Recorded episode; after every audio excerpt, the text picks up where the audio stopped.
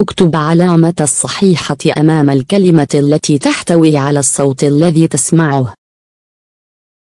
واحد، الملعب اثنان، الكرة الطائرة ثلاثة، الأثقال أربعة، رياضة فردية خمسة، السباحة ستة، الجري سبعة، كرة السلة ثمانية، الوثب العالي تسعة، المدرب عشرة.